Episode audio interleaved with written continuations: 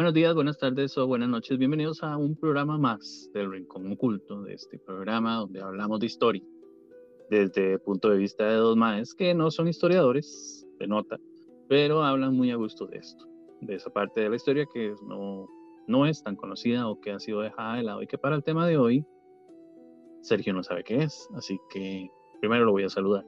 Todo bien, Sergio, ¿cómo putas te va? Todo bien, Luis. ¿Desde cuándo somos el programa, el podcast mexicano de, del misterio? uno no, no sabe de qué putas va a hablar. ¿Cómo era que se llama? Eh, si quiere mencionar nombres. Ya, vale, ¿cómo se llama? Ah, el de... Leyenda. Sí, leyendas legendarias.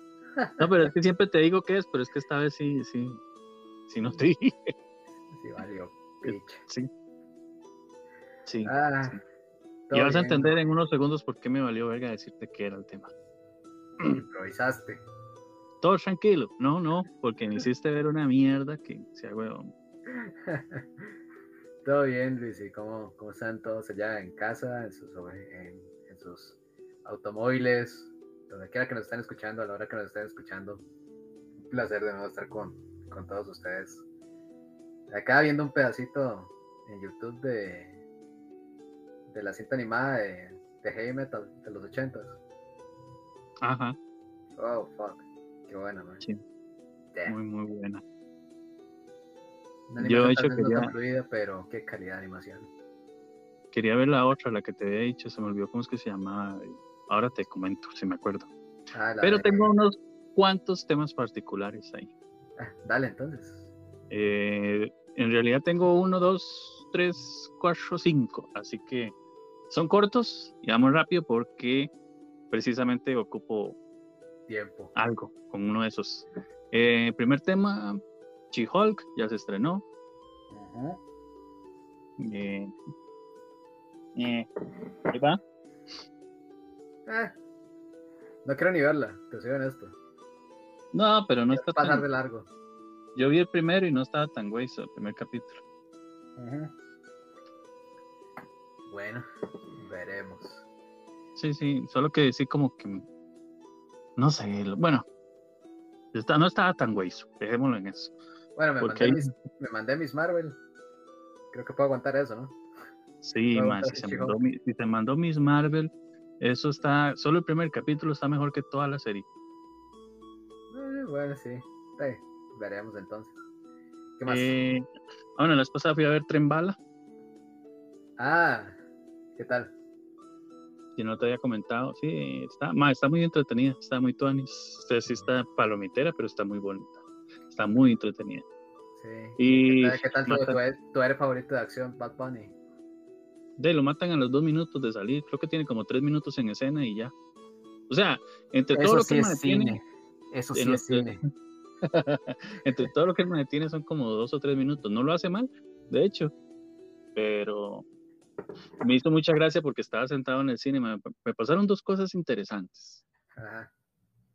Estábamos, estaba, estábamos en el cine y está, no había nadie más. O sea, solo éramos eh, con la que yo andaba, la muchacha con la que yo andaba, eh, y habían dos, tres, tres chamacas en la misma fila y, y, ahí fue llegando gente, que no sé cómo hace la gente para llegar 40 minutos después de que la película empezó. ok. Pero se sentó, me hizo mucha gracia, me llamó mucho la atención al principio, ¿verdad? Porque se, se sentaron dos personas enfrente, venían llegando un maecillo y una, y una huila. La huila, sí, digamos, caminó sus respectivos asientos para sentarse donde le tocaba. Que por, por contexto para los amigos mexicanos, aquí huila es otra cosa. Bueno, lo que ah, sí, bueno, la, la, la, la, chamaca, la muchacha.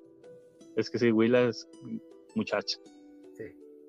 sí. Y la, bueno, la muchacha se caminó ciertos asientos, ¿verdad? Hasta donde le tocaba.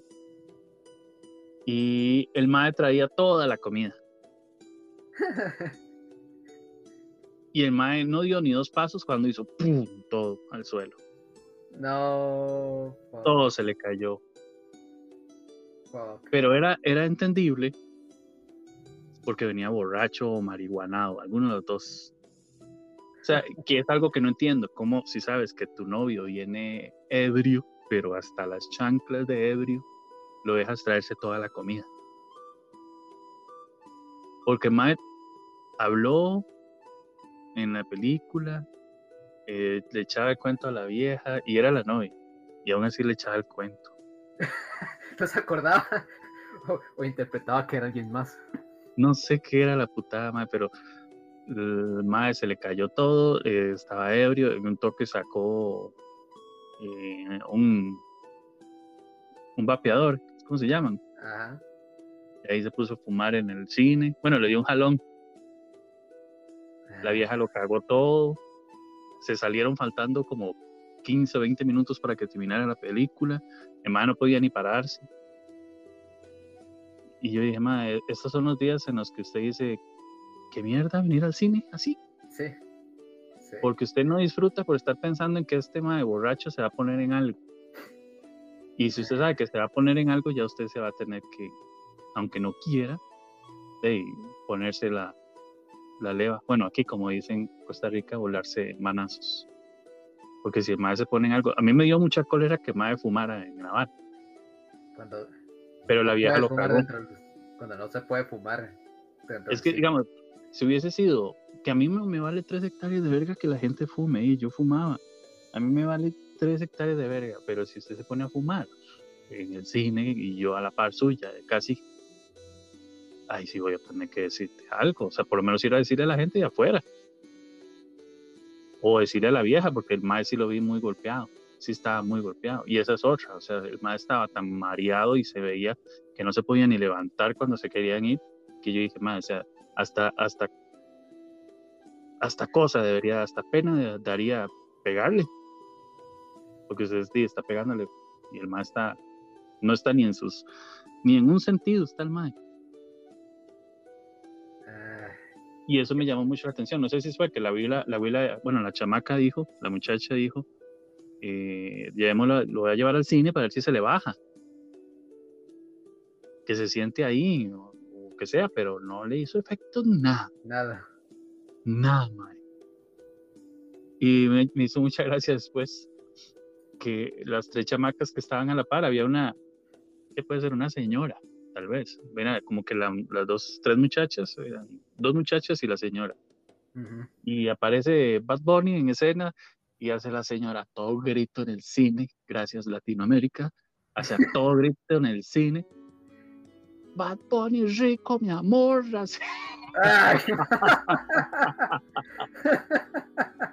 rico, papi, así. más chusma, mae. en el cine con el montón de gente, nadie le hizo gracia, a nadie, es que, digamos, yo he visto varas que uno dice, mae, hay momentos en los que hay gente que dice cosas que uno dice, mae, que caga de risa y es imposible. Este caso es como, cállese señora. Más sí, era una señora y a grito pelado, o sea, se oía rarísimo. La madre, rico papi, rico mi amor, que no sé qué. Yo, madre. Y yo me quedé así, yo lo volví a ver a, la con la que yo andaba y yo, y yo hijo de putas gustos de madre. Ah, no en, digamos, quitando el hecho de la música, lo que sea, pero sí me hizo mucha gracia como lo hizo. Pero el no, no le fue mal, digamos. No tuvo un papel destacado, no era algo así como muy. Era algo fugaz, pero para empezar, estuvo muy bien, no le fue mal. Aparte que lo apuñalan, creo. Hermano, no me acuerdo. sí, yo creo que memes he visto de, de la muerte de Bad Bunny. Sí, yo creo que era que lo apuñalaron, no me acuerdo. Eh, tercer tema. Dale soltaron un capítulo extra de Sandman, que está muy bueno. Sí. Hora y media. Mm, creo que hora y media, hora y media, hora y quince, no me acuerdo. Es este 30, 30 minutos o menos de un capítulo animado, muy bueno. Ah, ¿en serio? Ok, me interesa. Sí. Eh, de gatos, de hecho. Bien, me interesan más. Sí, con el rey gato, el Sandman gigantesco, un gato grandísimo no, es que está muy interesante, está muy interesante la historia. Y Ah. un capítulo extra de como 45 minutos o más o menos sobre algo similar a, en, en el capítulo, hay un capítulo de Sandman donde el mae le- se encuentra con William Shakespeare y le da Ajá. inspiración. Pero en este eh, el- es un profesor que el mae es escritor, solo ha hecho un libro y, y no le va muy bien en los demás, intentando hacer la, la secuela del libro. Y el mae conoce a un señor que es escritor y famosísimo, muy, muy mayor ya, y, y como que llegan a un convenio, no sé qué es, que le preste algo. Tampoco voy a meterme mucho en la vara, porque si no les cuento mucho. El caso es que el mae le consigue, el mae consigue, el, el- el escritor más joven consigue que, que el señor mayor le herede a la musa, a Calíope, que es una musa en la inspiración. Entonces el Mae es una, digamos, es la per- personificación de la diosa eh, como una mujer. Entonces el Mae, el señor mayor, tiene encerrada a la, a, a la musa en un cuarto y se la cede al otro escritor. Ok. Está muy interesante, Mae, ese capitulillo, capitulillo está muy interesante. El del, el del gato está muy bueno y el de esa también. Cuando hay michis y animación. Sí, ma- me hizo mucha gracia. Una parte está muy interesante, que hay un toque que el Mae eh, lo castigan. Le, Mae le dice que, que estaba falto de ideas, entonces lo castigan, dándole infinidad de ideas. Entonces hay un seminario en el que el Mae está y le preguntan, ¿cómo hace usted para conseguir esas ideas cuando escribe y que esto, que lo otro, no sé qué? Y el Mae le dice, no, y yo solo me siento y empiezo a pensar. Y empiezo tal vez a decir que pasa esto, esto y esto y el mae comienza frenéticamente a decir ideas y ideas y ideas y le salen ideas y el mae esto y esto y esto y el mae no puede parar de decir ideas y es que pichu el toque Ah, me gustaría Pero tener ese, super- ese superpoder. Bueno, casi. Porque Sí. a veces sí se pone bien, bien heavy con las ideas. cuarto tema Dale. Beat Top Gun ya por fin Ah, ah, ¿qué? ¿Qué tal? Está entretenida sabemos está no- entretenida o sea, ambos sabíamos que no era gran cosa. no Pero me, me pareció muy extraño ciertas cosillas pero eh, digamos en, en, en cuestión de acción está muy bueno la los secuencias de los aviones y todo ese tipo de cosas está muy tuano. Eh, viste la, tiene- la misión principal tipo Star Wars. Sí, también. Eh, luego me llamó mucho la atención. eh, ma, me llamó mucho la atención y de hecho eso me quedé picado yo, ma, yo. Yo me acuerdo que yo había visto la primera y yo no recuerdo ninguna Penny y ya me puse a investigar y Penny no sale en la primera. O sea, hacen como un comentario Sí. y yo dije, o sea, ¿cómo te meten a Penny y hasta de eso a la hija?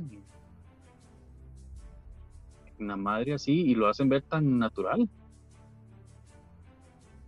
Eso no me llamó la atención, o sea, faltó toda la toda esa parte de saber quién era Penny, o sea, por lo menos hubiesen hecho ahí un no sé, un flashback o lo que fuese, una interacción pequeña, pero nada más, o sea, nada más pongamos a Penny en un bar y ya usted tiene que saber por huevo quién es o entender que hay una relación entre ellos.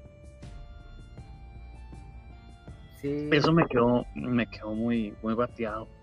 Inicia- ini- inicialmente malinterpreté que era, que era este, la... Sí, la otra madre, la mancha. Sí, pero no, no, o sea, jamás en la vida, porque esta madre era instructora de vuelo, Sí, de entonces, y yo me quedé así como, es que todavía en la primera le muestran a usted varias secuencias y toda la interacción que tienen y toda la madre de, de- de no conocerse y tener una interacción y luego se dan cuenta de quién es quién y luego toda la madre. Pero de es que prácticamente ahí hacen, no, no sabemos ni qué putas pasó con la macha, porque no dicen. No. O sea, nada más se, se acabó el amor y ya. Como en la vida real. Sí, pero por lo menos saber ahí qué putas pasó. Porque usted se va a la película pensando en, Es que, en que, es- eh, la, no sé, la historia termina que- de otra manera. ¿sabes? Es que de plano se sabe que ahí vale verga el resto de personajes, excepto Maverick y Iceman. Porque a fin de cuentas son los personajes que más acuerda a la gente. Hecho mierda está Val Kilmer. Damn, esa, esa, esa parte de por qué Val Kilmer no hablaba en, eh, en, las escenas de Top Gun Maverick. Es que realmente no podía hablar. Es que no puede, sí, él está jodido. De, él de hecho tiene un hueco, por eso tiene la... La bufanda. La bufanda, ¿cómo es que se llama? Una traqueotomía. Uf. No sé cómo es que se llama esa vara. Pero es esa gente que tiene que hablar con. Creo que es esa gente que tiene que hablar con esos. Creo que todavía no he llegado hasta ese punto de tener que hablar con esa vara de. Como una especie de, de, robot, una vara que se ponen en ese hueco para que puedan hablar. Pero sí tiene el hueco. De hecho, yo lo he visto en fotos que el mar tiene ese huequillo de la traqueotomía ahí. Uf, qué duro, ¿eh? Sí, bastante. Y sí se ve bastante golpeado. De hecho, ahí es donde uno dice que Tom Cruise debe tener un pacto con alguien porque el más está entero todavía. Eh, Para la edad que tiene. Sí, fuck. Porque se y la mina, para arriba de los 50. Sí, también la, la, la Willa, se me olvidó cómo es que se llama otra vez. Eh, las cosas que hace la cienciología. Madre, sí. sí. Pero esa, esa, a mí me fascina ella, esa, la actriz es una belleza mujer. Y me gustó mucho cuando la, cuando la vi por primera vez en Requiem for a Dream, ahí fue donde la vi por primera vez, y es guapísima. Y yo creo que además ya es una señora mucho, no sé, tal vez más de los 50 tiene. Sí. Pero refleja muy bien tus gustos en, sí. Y la última es que hay ah, que empezar. La última ya que viste la, cinta, aquí va, aquí va el gag. Si fuera piloto de F-18, yo sería Bob.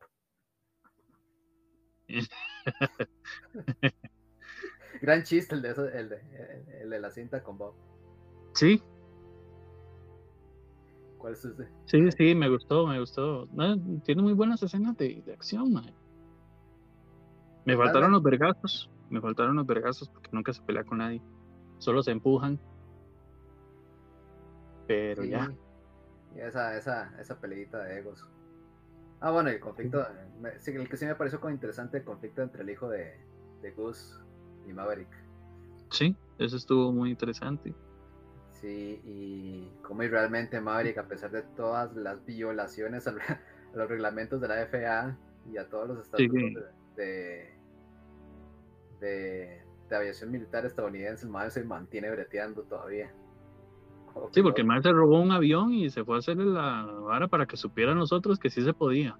Sí, viejo, y por menos te hacen corte marcial. Sí, yo me quedé así. Y por menos te quitan la licencia, madre. Créeme.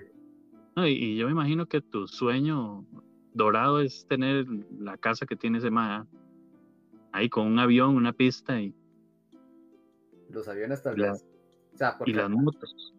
Porque el P-41, el de la Segunda Guerra Mundial que aparece ahí, que el de, el de Maverick, sí es de él. Sí, por eso, imagínese. Es de él. Y a Costa Rica cuando viene acá, viene con otro, que es este un, ese es un pequeño jet corporativo que él tiene y él pilotea. No sea tan huevo lo que hace la plata, ¿verdad? Sí, madre, diga. por eso, poco la cienciología, madre. Bueno, el último tema, para ya entrar, es que hay que empezar con el tema ya. Porque hoy, hoy se.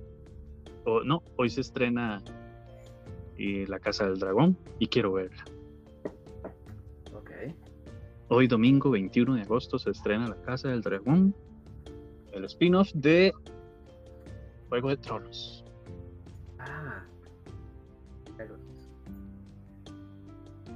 Y tengo que ver. Santos Dragones, Batman. Sí. sí, se ve interesante y espero que sí.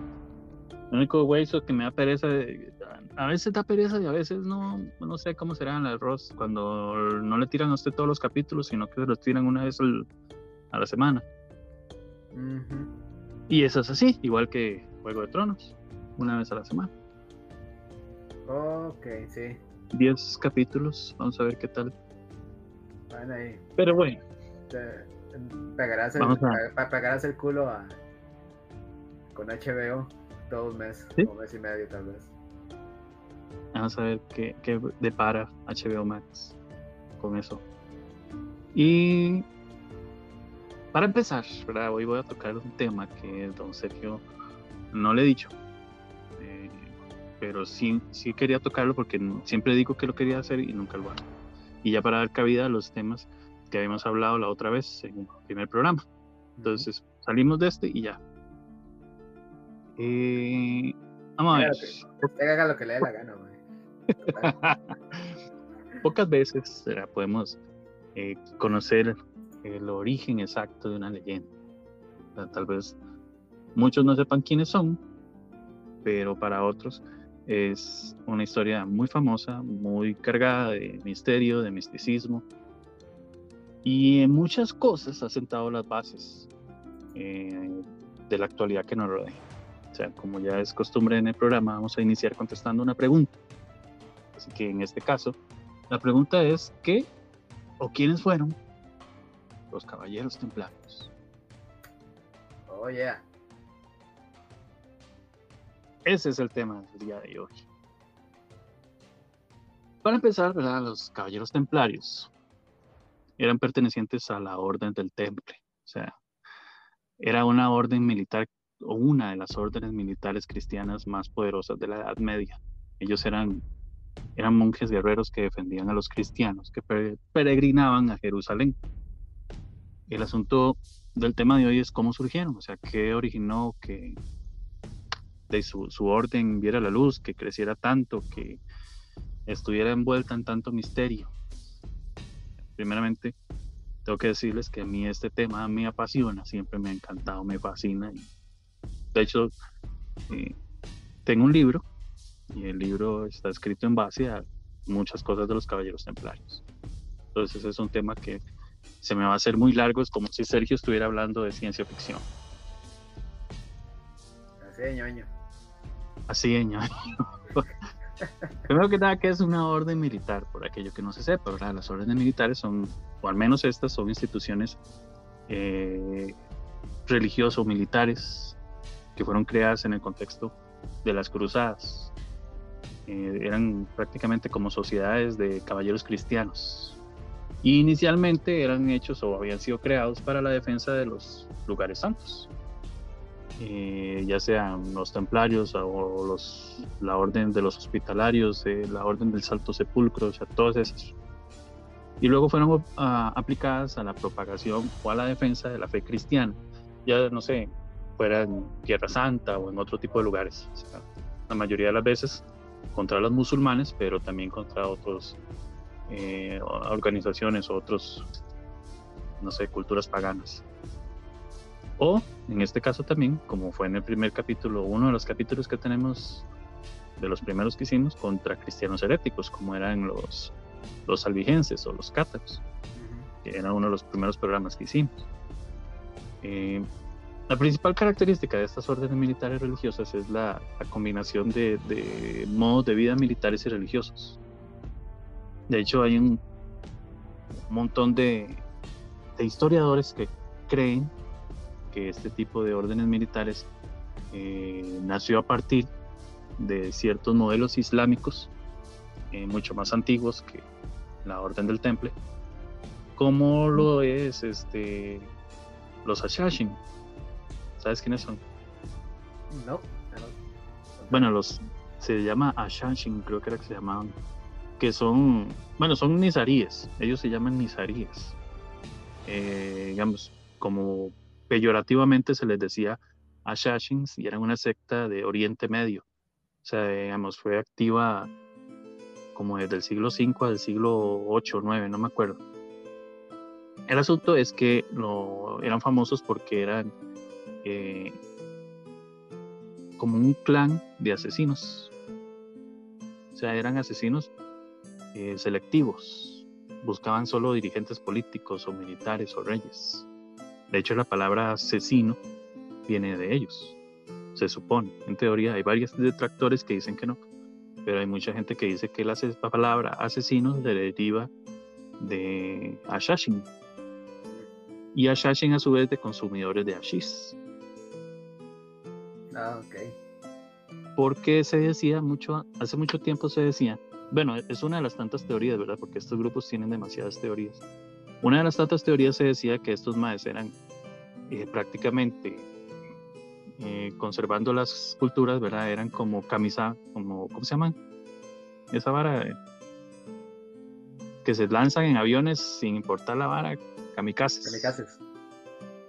Que eran prácticamente kamikazes porque se drogaban antes de ir a la batalla. O sea, consumían mucho hachís y se drogaban antes de ir a la batalla. Entonces su mente estaba en otro lugar. el grupo se le conocía como la Orden de los Asesinos. De hecho, la mayoría de la gente, tal vez, o alguno que, o que otro que nos esté escuchando, o tal vez vos, eh, lo puedes haber visto en, Hay un juego que se llamaba Assassin's Creed.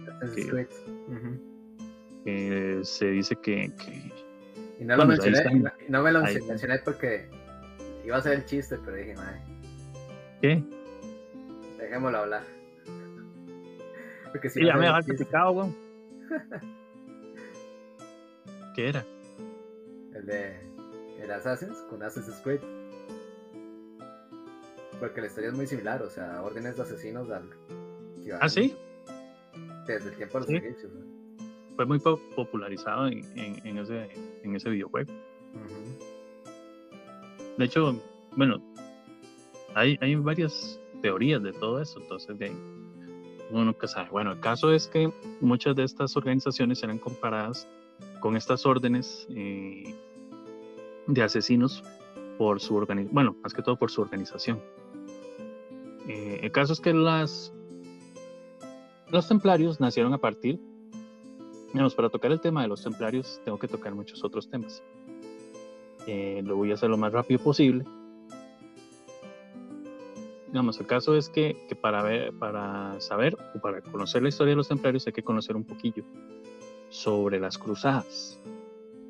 O sea, digamos, eh, esta orden militar cristiana de los templarios nació ligada mucho al desarrollo de las cruzadas. O sea, la campaña, eh, las cruzadas eran campañas militares, habían sido impulsadas por la cristiandad para frenar lo que era la expansión del Islam y así lograr la recuperación de Jerusalén que era y prácticamente era el gran símbolo del triunfo de la fe cristiana, ¿verdad? Entonces eh, las cruzadas, de hecho existieron ocho y empezaron desde 1905, eh, 1995 hasta 1269, creo que fue la última. Y si mal no estoy, se disolvieron del todo en el 1295, bueno, más o menos. El asunto es que hay que hablar sobre la primera, la primera cruzada, que fue de 1095 a 1102, eh, fue la que dio origen prácticamente a, a los templarios. Eh, el asunto de esa primera cruzada fue que eh, había en ese momento había un, emperador, él se llamaba Alejo I. Alejo vio la oportunidad de obtener ayuda militar occidental para derrotar a, los musulmanes, en ese caso a los musulmanes saliucidas, que eran los que estaban eh, tomando Jerusalén en ese instante. O sea, ellos habían tomado Jerusalén y lo que hizo fue provocar la movilización cristiana de Occidente hacia ahí. Entonces lo que hizo fue que el Papa Urbano, en ese momento, era el que estaba en actualidad, en ese momento, más bien en posesión del papado, era el Papa Urbano II. Él eh, mm, me estaba motivado por, la, por el deseo de, de fortalecer el papado y aprovechar el prestigio de, de convertirse eh, todavía más en la cabeza de la iglesia cristiana, regresando Jerusalén a los cristianos. Entonces lo que hizo fue eh, poner en marcha una campaña de predicación a través de Europa. Entonces lo que hacía era apelar a los nobles y a los caballeros occidentales a alistarse o a enlistarse más bien eh, para defender Tierra Santa. Todo lo que le pedían, lo que le decían a la mayoría era que si usted se enlistaba, se le perdonaban sus pecados, fuera cual fuera. Y se le pagaba. Entonces era muy lucrativo. En especial la idea de que todos sus pecados eran perdonados, ¿verdad? Yo sé que no habría sido, pero no importa. no, pues, podía saquear. No habría sido porque no te podrías haber subido el caballo primero. Eh. O ese tamaño. Podría ser un gran guerrero. Puede ser. ah, bueno, sí. Sí. igual de, las, de, las, de las locas ideas del, del catolicismo de la época. Sí. no creo, o sea, porque esto o sea, y no desde hace, no desde hace, desde hace muchos siglos que dejó de, de ser esta parte de pagar, de pagar con las indulgencias. Que es precisamente pagar o hacer algún favor eh, con la utópica idea de que Dios tomará, ya no tomará en cuenta tus pecados y entrarás directo al cielo. Sí, de hecho de ahí nació parte de, de la creencia del, del purgatorio. Aparte de, Ay, ¿cómo se llamaba el escritor? Dante Alighieri. De Dante Alighieri. Aparte de eso, se supone que decían que esas dádivas o esas indulgencias que dices vos eran los que servían para que, por si usted se moría, mientras más indulgencias usted diera, mientras más rezos usted pidiera, mientras más rezos pagara, más rápido usted salía del purgatorio y se iba al cielo. Sí. Aunque bueno, con algunas denominaciones modernas va más o menos igual, ¿no? Sí, sí, no, sí. Que gánate el cielo con una pequeña moiga, una moiga cuota mensual. o con habilitación de nuevos. Sí, de nuevos eh, ¿Cómo se llama? El, el diezmo. El diezmo. Pero bueno. bueno. Eh, no, me no, me das cuerda porque si no sigo y no, ahorita le voy a dar cuerda porque traigo unos temas muy interesantes que te van a llamar la atención. Los templarios eran, eh, bueno, estuvieron, como ya hablamos, ¿verdad? estaban muy vinculados a la Edad Media. O sea, ellos existieron entre el siglo XII y el siglo XIV, más o menos. O sea, ellos duraron casi 200 años. La Edad Media, por aquellos que no sepan, ¿verdad? Es ese periodo histórico de la civilización que es comprendido entre el siglo V y el siglo XV de hecho se sitúa casi que en 476, que es la, la caída del Imperio Romano de Occidente, y en su final es casi que 1492 cuando Colón llegó a América. Aunque mucha gente también dice que pudo haber sido en el 453 cuando cayó el Imperio Bizantino, que fue la época en la que empezó a Gutenberg inventó la imprenta y acabó la guerra de los 100 años y todo ese tipo de cosas.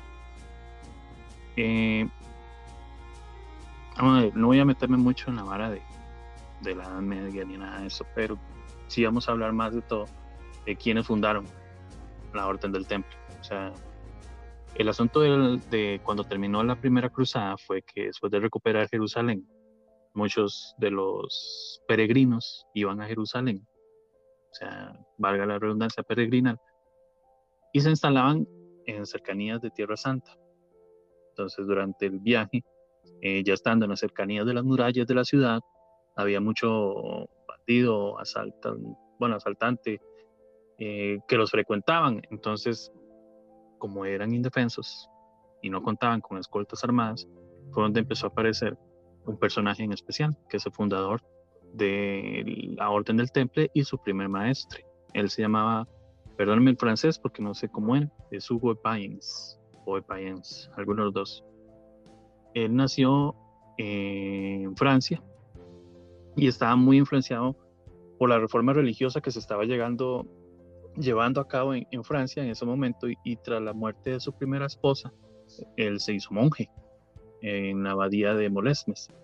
Entonces, para 1100, él abandonó los hábitos y se integró a la corte y realizó su primer viaje a Tierra Santa.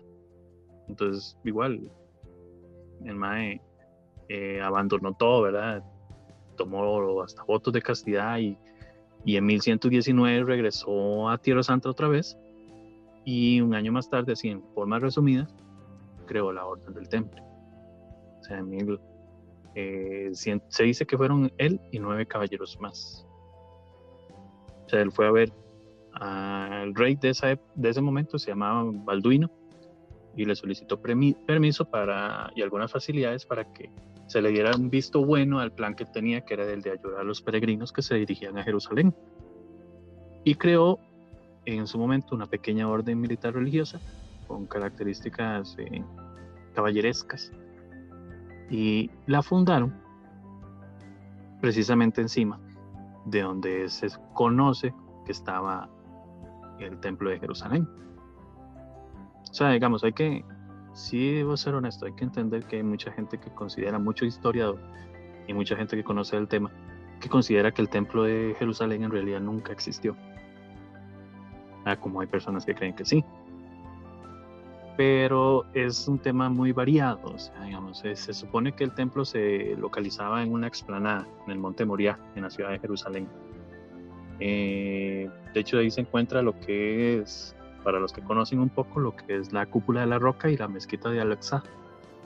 El templo fue construido, se supone, eh, su finalidad era eh, guardar el arca de la alianza era ese cofre sagrado que mantenía los diez eh, mandamientos, la palabra de Dios del pueblo judío y, y, bueno, también de los cristianos y los musulmanes, y estaba escrita en piedra. Y se supone que fue, este templo fue construido eh, bajo el reinado de Salomón en el año 957 a.C. O sea, su, el primero es que, digamos, el templo de Jerusalén se dice, de hecho hay una, teoría que dice que cuando se vuelva a reconstruir es porque el fin del mundo se ve cerca. A partir de la construcción del templo de Jerusalén es cuando empieza el fin del mundo. Bueno, hay un montón de teorías, ¿verdad? Porque hasta la del Papa Negro, y se supone que el Papa Negro es este Francisco. Y ahorita dicen que estaba bien en planes de adjudicar el puesto porque se siente muy enfermo. Ok. Entonces puede ser que ya no nos vayamos. Bueno, y a ponerle con todas esas locuras que queríamos hacer en, en vida. Eh, sí. Ahorita, ah, bueno, acaso. Eh, te estaba diciendo que después, digamos, la primera vez que el templo fue destruido fue por Nabucodonosor. Él fue quien destruyó el templo y los judíos a su regreso de Babilonia construyeron un segundo templo. Herodes el Grande fue el que bueno, subió al trono de Judea en el año 40 a.C. y esta la transforma toda Jerusalén en una ciudad de palacios y edificios eh, tipo romanos y todo ese tipo de cosas. Entonces él engrandece el templo y construye una explanada que es objeto de admiración, admiración perdón, la birra, eh, de todo el mundo antiguo. no puede faltar. Ya, este. ya te lo ¿Ah? he dicho, ya te lo he dicho. Salud. Va, va- varios, varios centros de alcohólicos anónimos. Busca ayuda. Busca ayuda. Más, usted sabe que me hace mucha gracia, ah, digamos así, un paréntesis gigantesco. Ayer estaba viendo un documental eh, sobre, sobre drogas alucinógenas y ese tipo de cosas. Porque estoy, o sea, me llama mucho la atención la, la historia del, de la ayahuasca y ese tipo de cosas. Sí. Querés Mm. consumir ayahuasca. En pocas palabras, me llama la atención. Y mae, estaba viendo una vara que dicen que, según el documental, el fundador de Alcohólicos Anónimos eh, dejó de consumir alcohol porque era ebrio, bueno, él era alcohólico, dejó de consumir alcohol eh, después de un viaje con LSD. Con- en el viaje, ¿Ah? El asunto con ese, con LSD es todo un tema. sí, pero me hizo mucho la- me llamó mucho la atención porque el- en el LSD, con el LSD, el mae tuvo un viaje que algo, algo vio, algo le dijo en el tema, en el viaje, y el mae decidió dejar el alcohol y fundó Alcohólicos Anónimos. Una epifanía. una epifanía. Pero muy interesante ese detalle. Y el programa estaba muy chingue, madre. Es sobre alucinógenos y un poco cosas. Y sobre peyote y un poco de varas así. Cuando me encuentre y me lo encuentre, cuando de repente me lo encuentre más loco el usuario, ya sé por qué es.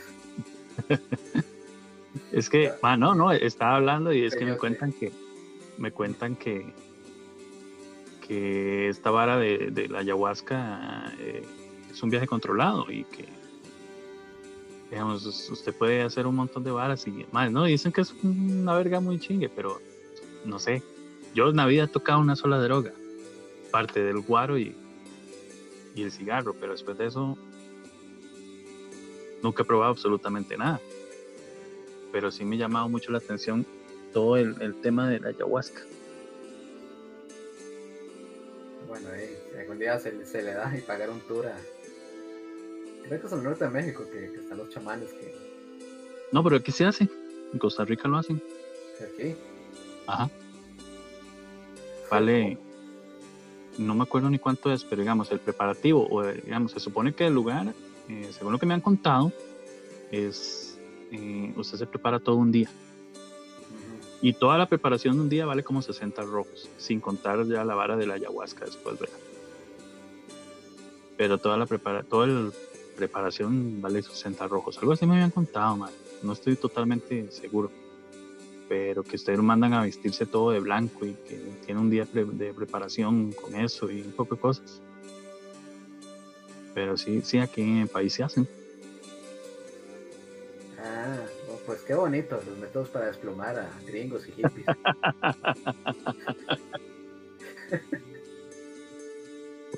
ah, man, pero sí sería, sí sería interesante. Me cayó la barba. Ah, algo significa. bueno, en lo que vamos. El templo de Jerusalén ha sido destruido tres veces. El primero, eh, la de Nabucodonosor Después, eh, perdía tres o dos, no me acuerdo más, no me acuerdo de este. Porque me acuerdo de Nabucodonosor, me acuerdo de Tito, el emperador, el, eh, ¿cómo se llama este man? Bueno, Tito.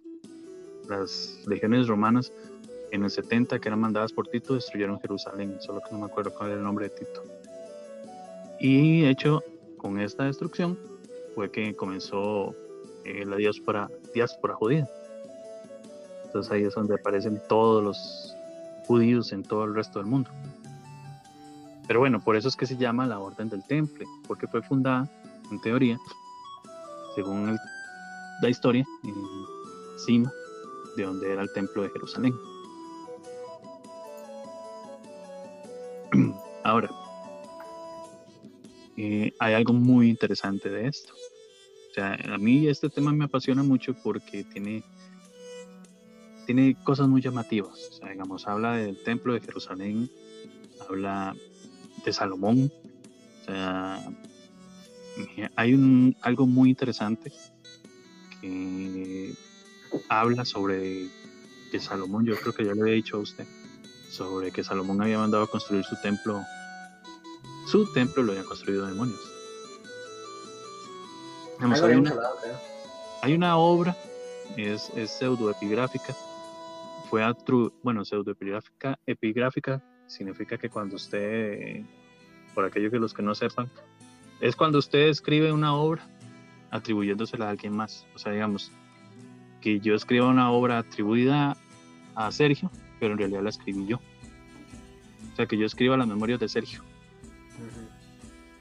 Esa es una obra pseudoepigráfica, es una obra atribuida a otra persona, escrita por alguien distinto a esa persona.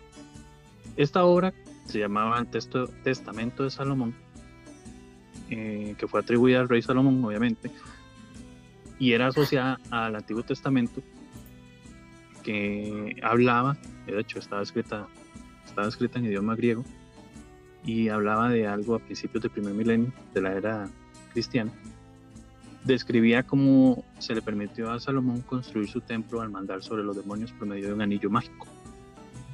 Este anillo mágico lo recibió del arcángel Miguel. Y el anillo estaba grabado con el sello de Dios. Y era tan fuerte que le permitía manipular a todos los demonios, incluso a Belcebú. Eh, de hecho, también existe un grimorio que se llama Lemegetón, el Lemegetón clavícula Salomonis, que significa algo así como en español es como la llave menor de Salomón, que es un grimorio del siglo XVII y es uno de los libros de demonología más populares. Se supone que con esos libros usted puede controlar a los 72 demonios de Salomón. Entonces, eso es algo muy llamativo, por eso es que a mí me encanta este tema, porque tiene de todo. Y de hecho ahorita se va a dar cuenta todavía de qué más tiene. Incluyendo al pendejo al que Salomón le, quitó el anillo. Exacto. ok, bueno, ahí. Hay de todo en la viña, en la viña de Satán. Qué hijo de puta. ok, el, el, nombre original de esta orden militar cristiana era la Orden de los Pobres Compañeros de Cristo y del Templo de Salomón, o la Orden de los Pobres Caballeros de Cristo y del Templo de Salomón. Pobres Caballeros de Cristo porque eran monjes que habían renunciado a todas sus riquezas y eh, tenían votos, votos de pobreza. Y que después no serían tan pobres. Y después no serían tan pobres. Como ya les había dicho, ¿verdad? Eran fundadas por, Hugo de Payens y. No, perdón. Sí, Hugo de Payens y, ocho caballeros, incluyendo a Hugo de Payens, o sea, nueve. Eh, y más que todo era ese, el, el propósito original del, del, grupo era prácticamente la protección gratuita a los fieles cristianos. O sea, de hecho, también se dice que muchos, cuando no estaban en, en batallas, y rezando, ni esto ni el otro, muchos se dedicaban a excavar los cimientos del templo de Salomón en busca de reliquias. Entonces, encontraron, se dice la teoría y es historias que encontraron muchas reliquias y muchos tesoros. Pero la mayoría del temple se, se labró una, una reputación de, de hombres honestos y valerosos. O sea, ellos eh, empezaron a recibir por parte de la nobleza muchas donaciones. Muchos lo utilizaban para, para reforzar la seguridad de los peregrinos que emprendían esa, ese viaje hasta Jerusalén. Y se dice ¿verdad? Que, que ninguno tenía una ambición económica ni ánimo de lucrarse, sino que en realidad se dice, la historia de ellos es que eran muy devotos a Dios, por eso es muy interesante cómo la historia de ellos termina. Entonces, vamos a ir a una pequeña pausa y ahorita regresamos para la segunda parte. Ya venimos.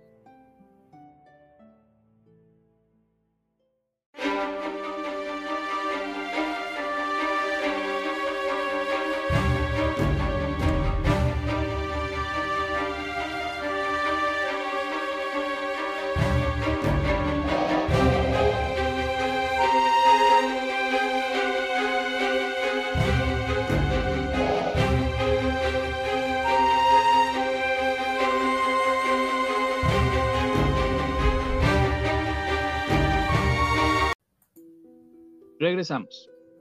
Y antes de entrar un poquito más en los detalles más escabrosos y en las cosas más interesantes, también hay que hablar sobre ciertas cosas, digamos, eh, como en la iconografía. ellos tenían un símbolo que, en el cual aparecían dos caballeros salomos de una misma montura, o sea, un mismo caballo, que era un símbolo de la pobreza y la humildad.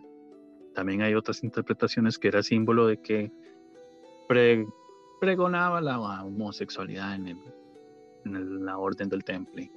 También hay otras que dicen que eran votos, eh, o otras interpretaciones de que eran votos más bien de pobreza, castidad y obediencia. o sea, hay un montón de, historias, digamos, como que también el símbolo, es, significaba eh, la relación entre los templarios y las enseñanzas ocultistas y esotéricas que tenían porque digamos, la palabra eh, caballo y caballería tiene mucho que ver con, o muchas similitudes con la palabra cábala, eh, que poseen como una misma raíz. Eh, pero bueno, son un montón de historias que se decían.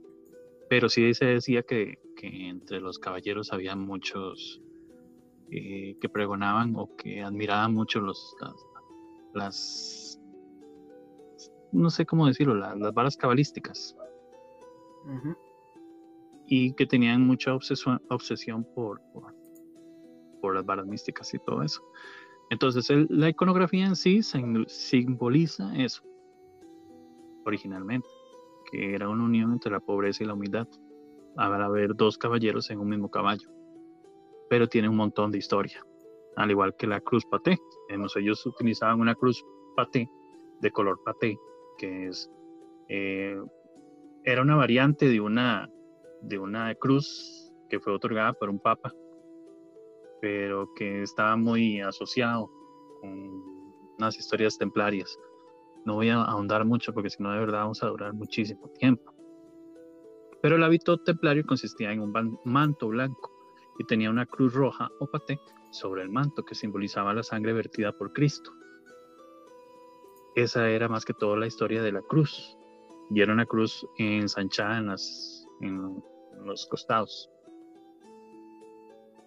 Pero bueno, esa misión original pronto dejó lugar a otra, ¿verdad? Los, templarios se transformaron en el brazo cruzado de la Iglesia Católica. Eh, fueron prácticamente decisivos en las batallas de las cruzadas. ganaron batallas mm, muy históricas como la de Monsignor, donde 500 templarios, caballeros templarios, eh, ayudaron a derrotar al ejército de Saladino, que era compuesto por más de 25 mil soldados. No estoy hablando de que fueran 500 con 25, o sea, no es, no es 300, ¿verdad? No eran las Termópilas, sino que fue que eh, ellos ayudaron a otro ejército a ganar esa batalla contra el ejército de Saladino. su, su, función militar en el occidente europeo, más que todo, fue reemplazada por la económica. O sea, ellos empezaron a participar en las campañas de los reyes cristianos, a llevar una serie de actividades económicas que eran destinadas a solventar la guerra en Tierra Santa. Entonces la orden se empezó a enriquecer rápidamente gracias a estas donaciones. O sea, les donaban tierras, castillos, eh, no sé, molinos, iglesias. Y de hecho las rentas que se obtenía de la explotación eran para ellos. Entonces con frecuencia los bienes iban acompañados de personas que ingresaban a la orden como frailes o, eh, suena feo, pero eran eh, ingresaban a la, a la, orden como donados. O sea, eran donados por las mismas personas que eran, por los, ay, se me olvidó cómo se llamaban, los dueños de las tierras, por los dueños feudales, por los señores feudales. Ajá. Entonces, ellos aumentaron su patrimonio con una, más que todo con una política de concentración de tierras. Entonces, hacían permutas, compraban, vendían. Entonces, su dinero se iba incrementando también, o sea, tenían muchos, muchos negocios crecientes por otros lados. Y esos desplazamientos de, de mercadería, de tropas, de caballos y provisiones se hicieron en un principio en barcos alquilados. Pero con el correr del tiempo y con la magnitud del volumen que ellos tenían ya en dinero, se construyeron sus propios barcos. Ya tenían eh, prácticamente una fuerza naval. Entonces, ellos transportaban mediante sus barcos eh, peregrinos a Tierra Santa, escoltados por, por galeras armadas que los protegían de la presencia de piratas que existían en esas épocas, esos los piratas eh, sarracenos de las aguas del Mediterráneo. O sea, hacia, más que todo como, como a 1170 fue que los caballeros templarios empezaron a extenderse en los territorios de Francia, Alemania, Inglaterra, España, Portugal y todos esos lados y la, eh, la orden llegó a tener más de 20 mil miembros. Entonces la riqueza prácticamente creció hasta límites insospechados y se convirtieron en los precursores de la banca en Europa. O sea, ellos ofrecían préstamos eh, que eran más ventajosos que los ofrecidos por, por los judíos y se convirtieron en banqueros. O sea, concedían préstamos a reyes, a nobles y de esa manera la orden dispuso de, suficientes recursos como para financiar la construcción de hasta 70 iglesias y casi 80 catedrales. O sea, imagínense, si una catedral es un montón de plata, ahora 80. que, algo, importante ahí como paréntesis. Esto en el tiempo de lo que, porque esto era un tiempo anterior a la existencia oficial de los bancos. Ajá. Porque si no entiendo, digamos, el, ya el concepto como banca tal, como tal lo conocemos, se establece en la en el Renacimiento. Pero estos, eh, estos más, como tal, fueron el referente a, eh, digamos, a referente de las, de las bancas, que era como se conocían a, a la gente que daba préstamos y, y, cobraban cuentas. exacto. Y ese interés, aunque fuera poco, era que les fue aumentando las riquezas a los templarios. ¿Y en qué manera? sí, sí, de hecho. Eh, para ir haciendo el programa un poco más corto, eh, vamos a hablar también. Bueno, primero hay que, hay que hablar, claro, de que esa riqueza, ¿verdad? Y ese poder que acumularon fueron lo que prácticamente lo que originó eh, la muerte de mayoría y la disolución de la Orden del Templo, en especial por, por un rey francés, pero en ese, ya vamos a llegar a ese punto. Eh, vamos a hablar un poquillo también de lo que era la forma de pelear de ellos, porque se dice que ellos eh, manifestaban una increíble disciplina, sea que avanzaban por como por escuadrones y avanzaban en silencio. Entonces, digamos, tenían la costumbre de que si usted tenía que comunicarse con otro caballero, entonces se, él, se dirigía en caballo a Sotavento, o sea, se dirigía hacia el otro lado para que el polvo que levantara la montura no molestara al resto de jinetes. Entonces, eh, tenían una forma, una forma estratégica hasta de marchar. O sea, si se hallaban en tierra enemigo, enemiga, y digamos el portaestandarte pasaba pasaba de largo ante una corriente de agua eh, los caballeros hacían lo mismo o sea eran era una organización muy distinta o sea ellos digamos tenían la costumbre de que usted no se podía poner el yelmo o el casco ¿verdad? sin permiso hasta que recibía la orden de ponérselo y cuando ya se lo ponía no se lo ponía no se lo podía quitar hasta que no fuera autorizado a quitárselo entonces era, era gente muy, muy ordenada.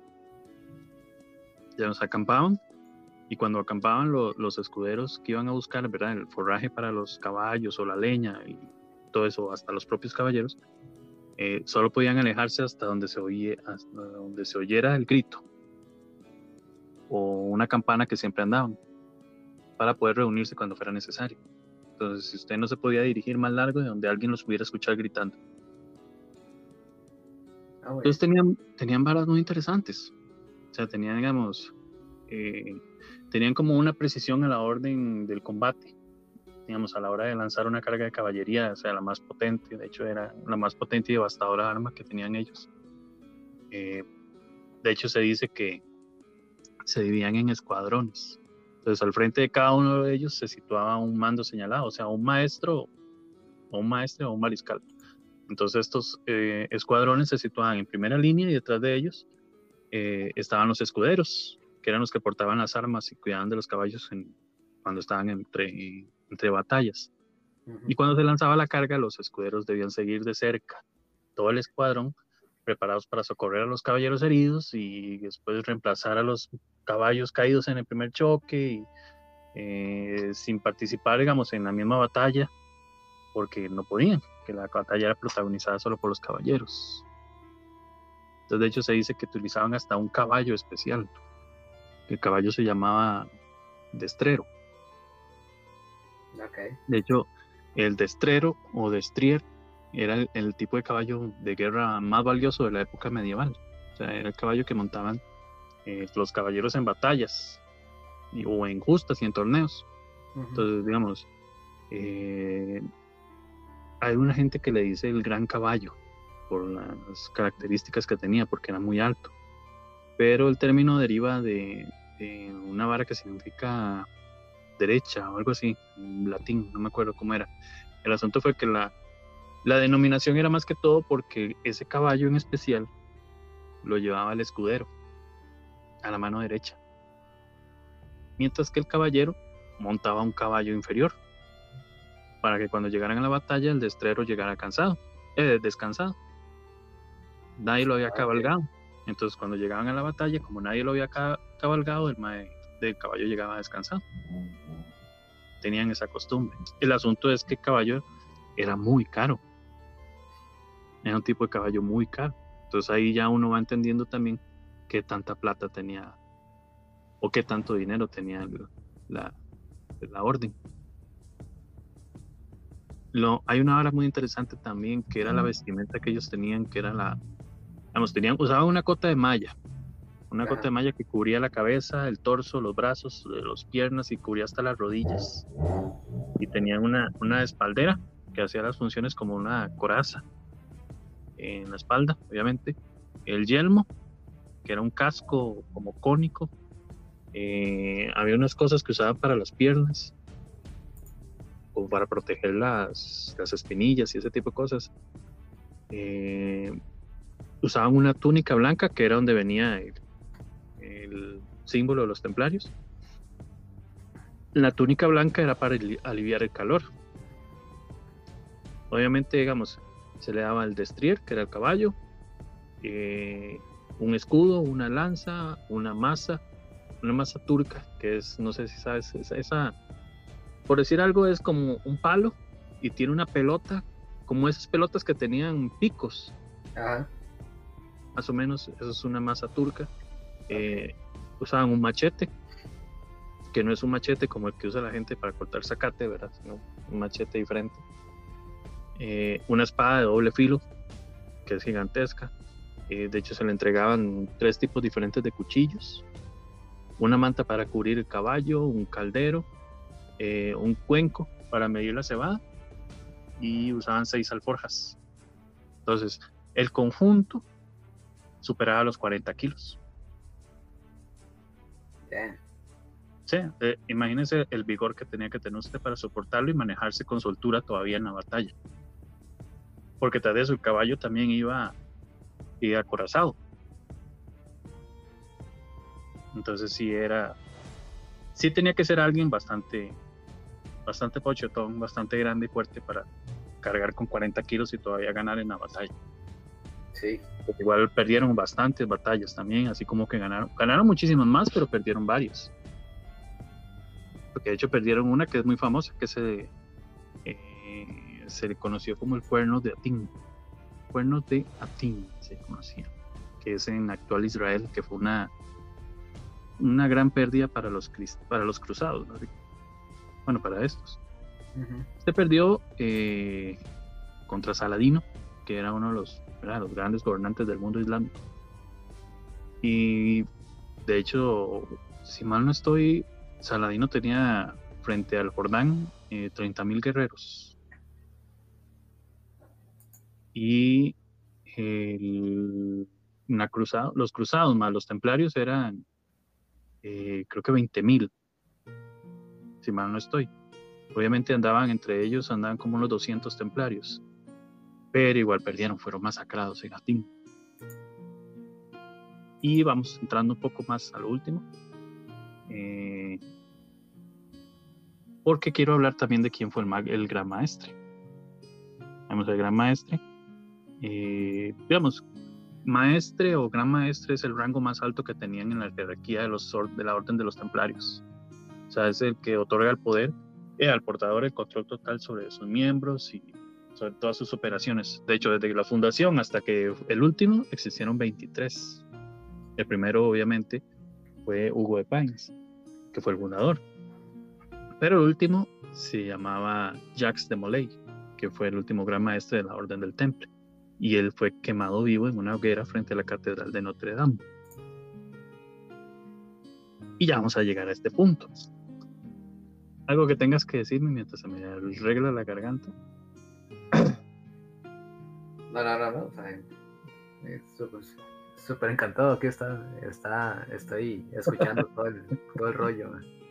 Más que a mí, a mí esta, esta madre sí me apasiona. Eso es lo interesante de esto, porque digamos, yo sé que toco un tema, eh, te toco un tema de ciencia ficción, o algún de la Segunda Guerra Mundial o de alguna vara así, y sé que más bien me voy a tener que quedar callado. pero en, este, en esta práctica. Vos sabes que yo siempre me considero un ignorante en todo, entonces. todos somos ignorantes. Eso es lo de menos. Bueno, igual, el, fin de los caballeros templarios. Eh,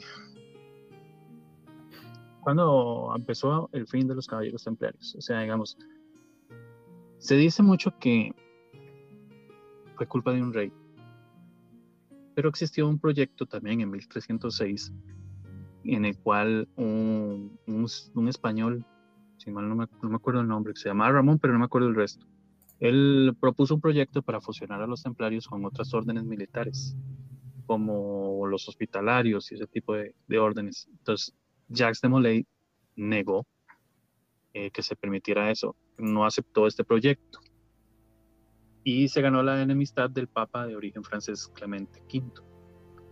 Entonces, al año siguiente, Felipe IV, que le debía este, grandes sumas de dinero, decidió acabar con ellos. Entonces el francés presentó ante el Papa una denuncia era conformada por 127 acusaciones, entre las que destacaban lo que era la posesión de, más poder y riqueza que la propia iglesia.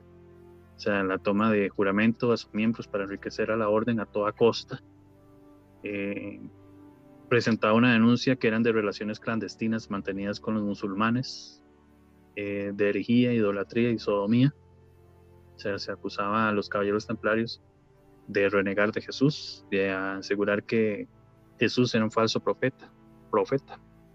De hecho, se les adjudicaba la denuncia de escupir sobre la cruz, de adorar a ídolos, de entregarse a la homosexualidad, de darse besos obscenos, de omitir, de omitir intencionadamente las palabras de consagración durante la misa y de sea, un montón de crímenes inimaginables. O sea, la historia posterior ha, obviamente ha debatido mucho sobre la falsedad y la veracidad de estas acusaciones, dando lugar a dos posturas claramente enfrentadas, ¿verdad? De que unos sí y otros no.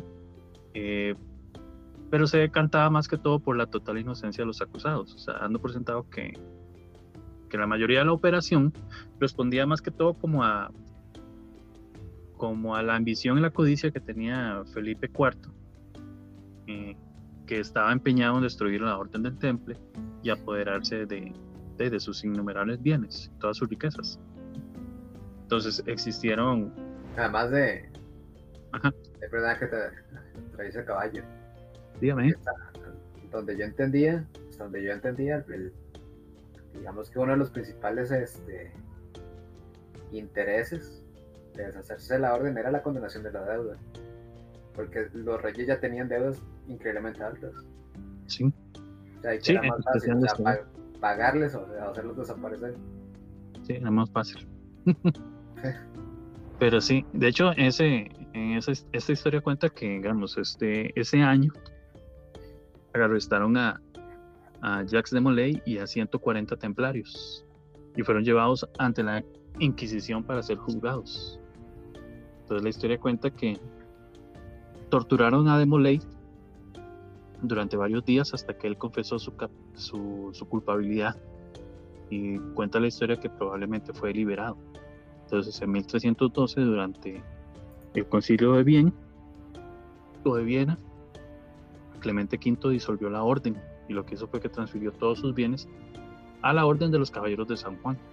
Entonces, entre en el año 1314 fue cuando Felipe IV eh, dijo que Moley se había retractado de su anterior confesión de culpabilidad y que había reprendido el proceso judicial en su contra. Entonces él fue encontrado culpable. Entonces lo que hicieron fue quemarlo vivo, como ya les había dicho, en, una hoguera frente a la Catedral de Notre Dame el 18 de marzo de 1314. Que de hecho eh, Muchas de las historias dicen o hablan también sobre el viernes 13. Que digamos, eh, el viernes 13 de 1307, el viernes 13 de octubre de 1307 fue cuando capturaron a Demolay y a los a los caballeros templarios. Cuando fueron llevados a la Santa Inquisición fue la fecha del viernes 13. Por eso es que mucha gente relaciona el viernes 13 con la mala suerte. Y en este caso se relaciona el viernes 13 con los caballeros templarios. Aunque no en todo lado, ¿verdad? Porque digamos, en América Latina el viernes 13 pasó a ser eh, eh, martes 13. Y si mal no estoy, en Italia eh, no es 13, sino es 17, el día de mala suerte, o el número del día de mala suerte. Ah, ok. Y igual en, en, Japón, que en Japón o en China, no me acuerdo cuál de los dos, que el número 13 no existe en los edificios. Ah, lo había escuchado. Sí, algo así, yo también, pero no me acuerdo cuál era. Pero bueno, el caso es que, digamos, según esta historia, cuenta, hay una, una historia aparte, que de Moley, en el momento de ese de quemado en una hoguera, eh, infirió una, una maldición sobre, no me acuerdo si sobre el Papa y sobre el Rey, de que en ese año, o ese día, en un año, ese mismo día en un año iban a morir según la historia, según el leyenda, voy a buscársela bien para recordarme, porque es que no me acuerdo bien. Pero sí sé que según esa historia, un año después, eh, los dos murieron. Entonces, Ah, ok. No se sabe bien cómo eran los. Pero bueno, eh, Bueno, la gente moría fácil en esos tiempos, ¿no? sí, sí, de hecho creo que uno de ellos murió a caballo. Cuando cayó de. Se cayó en caballo. Y otro murió de gripe, de alguna enfermedad. Pero que no me acuerdo bien eh, cuál era el asunto. Sí, ese también hay- había muchas historias, como cuando decían las historias de de la lanza de Longinos, que para aquellos que no sepan, Longinos es el, el romano que le metió la lanza a Jesús en el costado. Entonces, eh, hay muchas cosas, muchas historias que son eh, evangelios apócrifos o vienen en historias de evangelios apócrifos. Entonces, como digamos, en la Biblia no dice el nombre de, de Longinos. Tampoco dice el nombre de los dos eh, ladrones que fueron crucificados a la par de Jesús, que son Dimas y Gestas. Entonces hay un montón de varas, pero esa de lanza de Longino decía que la persona que tuviera la lanza iba a ser eh, siempre salir victoriosa y un poco de cosas.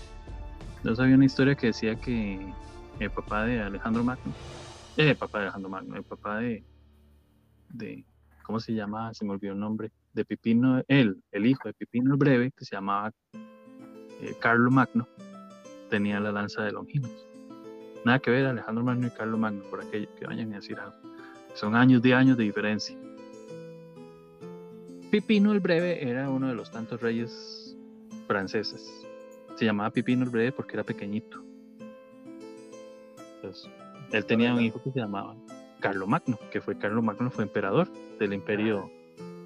eh, ay, puta, se me fue el nombre. Bueno, eh, el asunto fue que, se sé que historia, según la historia, Carlo Magno andaba la lanza. Cuando la perdió, murió. Así como un montón. Cuando perdió, la historia cuenta que cuando Hitler perdió la lanza fue cuando ya perdió la guerra Alemania.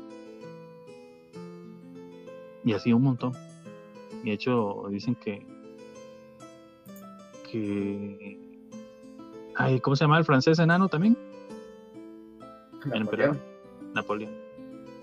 Napoleón la, la buscaba Enano. y la buscó. Nano, no Bueno, no era nano. De hecho, es que la gente dice que era nano, pero no era, el man no era pequeño. De hecho, creo que el man medía un metro setenta y algo. Es que, no, sé, güey, para el estándar de los europeos, yo no sé qué. Sí, Sí, es que esa es que otra. pequeño. Sí, esa, esa es otra. Creo que era 60 y algo, 68, no sé. Pero el mae no era un mae eh, pequeño. Quién sabe qué, fue- qué es el asunto de la historia. Pero bueno, Eh, eh, mitos de los caballeros templarios, para ir entrando en, en otro tema. que era el que quería que escucharas en ciertas partes. De hecho, se dice que eran, eh, hay siete, ciertos, cierta cantidad de mitos. Uno era que eran adoradores del diablo. O sea, de hecho, la historia o la idea de que eran adoradores del diablo viene de la misma Inquisición. O sea, cuando la iglesia los sentenció como culpables para poder confiscar todas sus pertenencias. Si usted lo torturan hasta que usted diga que usted es amante del diablo, cualquiera lo va a decir. La, idea fue que... Bajo, bajo tortura usted va, a aceptar cualquier cosa, va a decir cualquier cosa.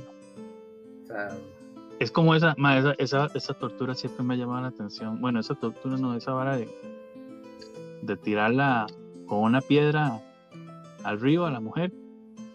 Y si no nada, es porque Dios la perdonó. Y si flota, es porque es bruja.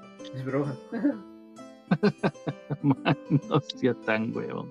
No sé. La lógica. La lógica cristiana es entonces. Sí, sí, digamos, eh, no sé para que no varía, que no varía mucho en la lógica moderna. Sí, para aquellos que busquen algo así sobre esos temas, eh, está el tema de la Inquisición, ¿verdad? Que es un tema muy interesante también, que tal vez algún día más adelante toquemos.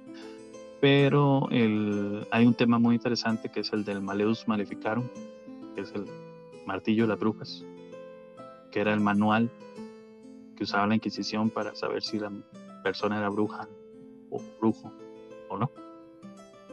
Y ahí venían todos los, todas las torturas o todas las formas de, de saber si usted era bruja o brujo.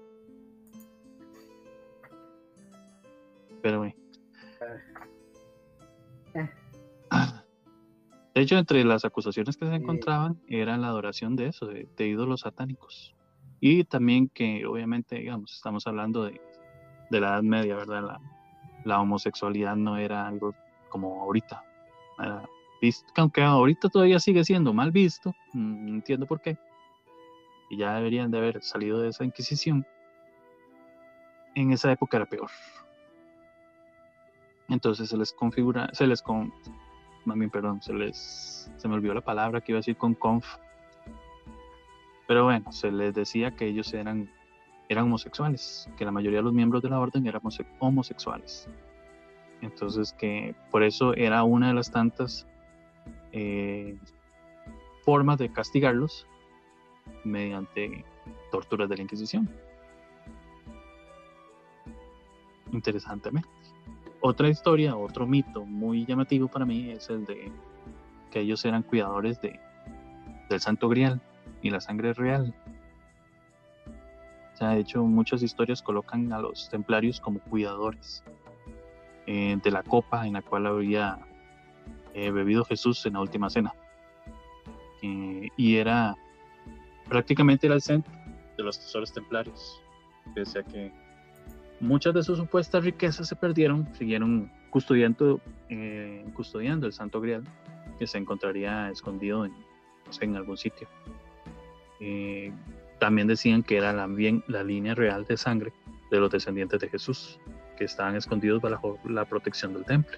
Que de ahí viene la historia de, de Sara Cali, la patrona del pueblo gitano, o Sara la Negra que es una de las tantas versiones, que es la más fugosa, afirma que, que era la hija de María Magdalena y de Jesucristo, que hacía de, digamos, ella interpretaba o hacía que era una sirvienta para proteger su identidad. Hay una tercera historia o eh, segunda historia, no me acuerdo, que, que decía que Sara más bien era una gitana local que se había valido de sus dotes de magia para ayudar a María Magdalena y al resto de viajeros a arribar a la costa gala se desarrollaron muchísimas leyendas sobre esta vara. después de la crucifixión de Cristo, se cuenta, contaba mucho que eh, José de Arimatea había viajado con, con María Magdalena a las costas francesas, al sur de Francia. Y ahí venía eh, o custodiado el Santo Grial o custodiado una mujer, que era la hija de ellos dos. Así también como hay otras historias que hablan sobre que María Magdalena había viajado a, a Francia también, casi todas tienen la misma historia de que terminan en Francia, acompañados por, por la hija de Jesús y María Magdalena, iban acompañados por Marta y Lázaro de, Lázaro de Betania, y tuvieron que huir de ahí cuando Jesús murió. Entonces dicen muchos que cuentan la historia que se habían establecido en una región, región francesa de Provencia, pero que igual venían acompañados de, de esta supuesta eh, sirvienta egipcia, se llamaba Sara, que era la que toda la pantomima para que no supieran que era la hija de Jesús. Y que el nombre de Sara se empieza a encontrar, de hecho, en, escritos a partir del siglo, eh, del año 1500 y resto. O sea, la historia cuenta que ella pedía limosna para sus señoras, por lo cual se pensó que era gitana. Entonces, eh, pero obviamente esto era supuestamente una mentira para proteger su verdadera personalidad. Pero la leyenda cuenta que en realidad como era hija de María Magdalena y de Jesucristo, ese linaje fue sobreviviendo a través de los siglos y se ligó a, a los antiguos reyes de Francia, los reyes merovingios, que eran los reyes o los hombres más poderosos de Europa, o sea, no solo de Francia, sino también de Bélgica, hecho Suiza, parte de Alemania y todos esos lugares. Sara la Negra o Sara la Virgen todavía sigue siendo adorada por los por los eh, ay weón, por cómo se llaman los gitanos algunos dicen la historia verdad y eso nos lleva también a la historia que yo te había contado. No me acuerdo si te había contado la de Berayé Sonier que es la una de las leyendas más famosas de un sacerdote. Era un sacerdote que fue castigado por, supuestamente la historia cuenta que él fue un sacerdote castigado por un contronazo que había tenido con, con un superior. Entonces al madre lo mandan a, a una zona para que sea el párroco de la iglesia de Reims-le-Château en Francia. El caso es que cuando el madre llega encuentra una iglesia que supuestamente está en ruinas. Entonces el mae empieza a tratar de restaurarla y en un altar hecho exactamente en un pilar carolingio, más encuentran los pergaminos que le darían vida a la leyenda de Berenguer Sonier. O sea, la, la, historia cuenta que el pueblo empezó a cambiar, reyes, nobles y otras gentes importantes empezaron a, llegar a la iglesia y el Mae eh, completamente otra cosa, se compró una, eh, construyó una casa, la iglesia la cambió completamente. Eh, el asunto fue que la historia cuenta que el MAE encontró en ese pilar tres cosas, se dice. Encontró un mapa del tesoro, encontró unos tesoros, todos templarios, ¿verdad? O encontró un, unos textos que explicaban toda esta historia de María Magdalena que había viajado al sur de Francia con su hija y todo ese bar, y que en realidad esa hija era el Santo Grial eh, hijo de Jesús, hija de Jesús. Entonces que él había prácticamente extorsionado la iglesia y la, iglesia le había, lo había callado eh, pagándole muchísima plata. De hecho la iglesia todavía existe. Y de hecho se dice que hay una historia que cuenta sobre una mujer que murió eh, muy allegada a él, en el cual él, ella escribió que en esa zona eh, Berenguer Sonier había ocultado el tesoro. Entonces hubo una época en que todo el mundo viajaba a esa zona con picos y palas a buscar el tesoro. Entonces dice que la zona era muy turística por esa misma bar. Ok. Muy interesante. Qué adivino. Nadie encontró el estúpido tesoro. No. También hay una historia, ¿verdad? Que hablan sobre que, que los descendientes de los caballeros templarios son los francmasones. Que es esa, por aquello que no sepan, los francmasones son esa, una fraternidad que tiene ese carácter iniciativo y toda la vara, de iniciático, mentira, de que, y se organizan en logias y y hay un montón de gente en varios países, gente importante que son francmasones y todas las historias. ¿Sí sabes esa vara? De hecho, creo que hay presidentes de aquí que son francmasones. Sí, no, no, no. Creo que no, es tan difícil ser francmasón, pero. No, no, bueno, de hecho, inclusive nosotros, bueno, nosotros no, había un señor dentro del plantel donde trabajamos que era, era francmasón. Está inscrito a la, a la logia aquí. de la aldea. ¿Quién? Ay, no me acuerdo el nombre. Ya, Ah, se, ya, se, ya se pensionó, ya. Se pensionó hace tres años, tal vez, o más. Bueno, y si, si Sergio no vuelve para el otro programa, ya saben por qué fue. No es gran cosa. Entiendo. Y, y sí he tenido entendido que, que, que era más el origen de ellos por los gremios de trabajadores. de. Sí, porque de hecho el logo es un compás y unas varas ahí, no me acuerdo qué más era. De hecho, sería un día, Tonis, hablar sobre este tipo de, de logias. No Sí. tanto los programazones, sino las más ocultas, como la orden del búho y esas varas. Ok. Claro. eh, ¿Cómo se llama la otra? Huesos y calaveras, creo que era. Ah, los Skull and Bones. Es, es- Ya. Pero bueno, igual como ya les había dicho, ¿verdad? Era- adoraban al diablo. O sea, era uno de los temas más importantes que decían sobre ellos. Que decían que ellos estaban asociados muy fuertemente a la figura de Baphomet. Y de hecho, personalidades eh, del oculto decían o circulaban con esta idea, que entre ellos Eliphaz Levi y Aleister Crowley creían mucho en esta idea y, y utilizaron mucho la representación de Baphomet en muchas cosas. De hecho, Baphomet lo usó mucho en. Eh, eh, Baphomet, perdón, Levi lo usó mucho. Usó mucho su representación. Eh, y entre, todos ellos había un libro, no me acuerdo si se llamaba, creo que Dogmas y Rituales de la Alta Magia. Que, en el que aparece el retrato más famoso de Baphomet, que es una, una cabra con alas, con, bueno, una cabra humanoide con alas, con un par de pechos y una antorcha entre sus manos. Y, no mentira, una antorcha en su cabeza, entre sus cuernos, creo que era. Es esa que tiene la iglesia de Anton Levi, Levi, Ah, que, que estoy viendo una. LaVey, perdón. Ah. Que, est- que estoy viendo una estatita pequeñita, pero. eh, pero bajo mi chibi. Para poner en el arbolito de Navidad. Qué lindo. Hijo de puta. Quiero uno. Bueno, el caso es que posterior- posteriormente, ¿verdad? Eh, eh, de hecho, esta figura la, adop- la adoptó Aleister Crowley en, una de sus sociedades secretas, creo que en Naoto, que era una iglesia gnóstica católica, no me acuerdo qué era.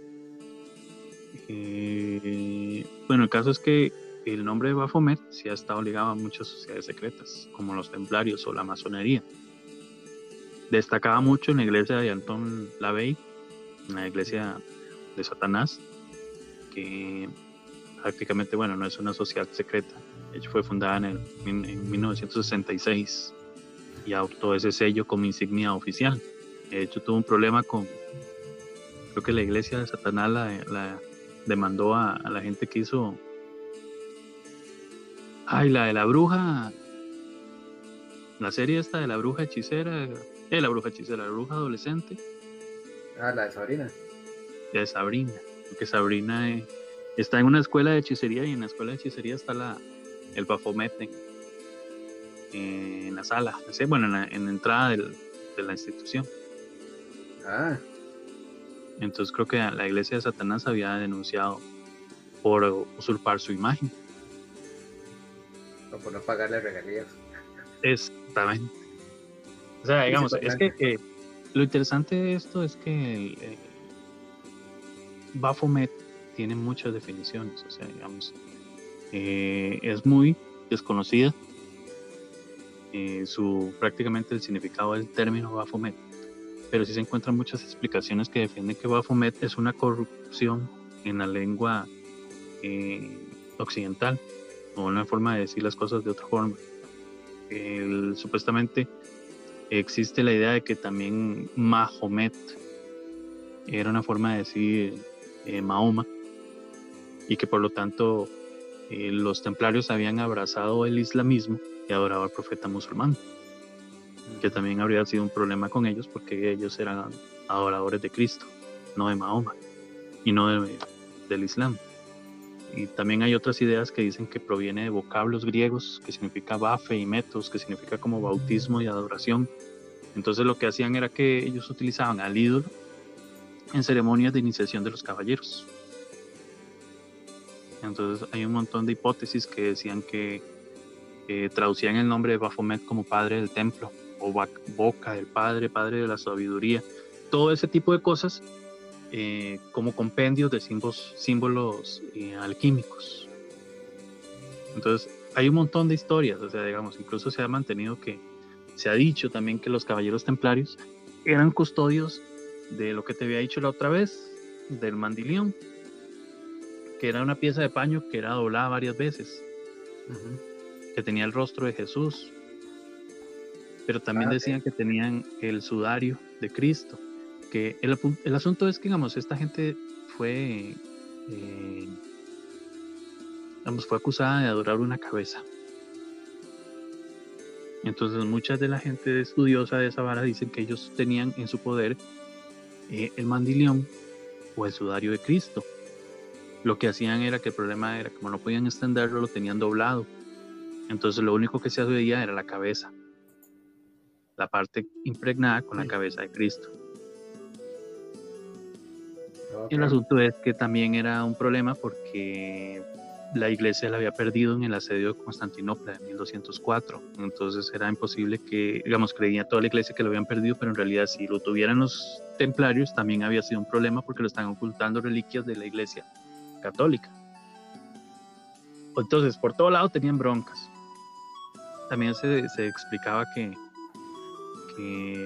adoraban a un rostro barbudo que era marcado por las heridas de la corona de espinas, que era el rostro de Cristo, pero no se sabe si era cierto. Eh, otra interpretación también decía que ellos eh, estaban asociados más con Juan el Bautista que con los templarios, eh, con, Cristo, porque le rendía más culto a, Juan el Bautista que a propio Cristo, y que la cabeza decapitada era la cabeza simbólica de, Juan el Bautista, que fue decapitado por orden de Herodes. Entonces es un montón de historias. Porque de hecho hay una historia también que yo te había contado, creo que, que decían que Judas era seguidor de Juan el Bautista, no de Cristo. Entonces que cuando Herodes atrapa a Judas, eh, la organización a la que pertenecía Juan eh, Judas eh, le imploró a Cristo que, interfiriera con Herodes para que no lo mataran. Y Cristo, la historia cuenta que Cristo no quiso interferir porque sabía que si Juan el Bautista seguía en su, en su labor de profeta, iba a ser un impedimento para que los demás siguieran lo siguieran a él. Entonces que él dejó que Juan Bautista muriera para tomar un poco más de protagonismo en la época. Entonces que Judas se integró a los discípulos de Cristo para ir gestando la traición.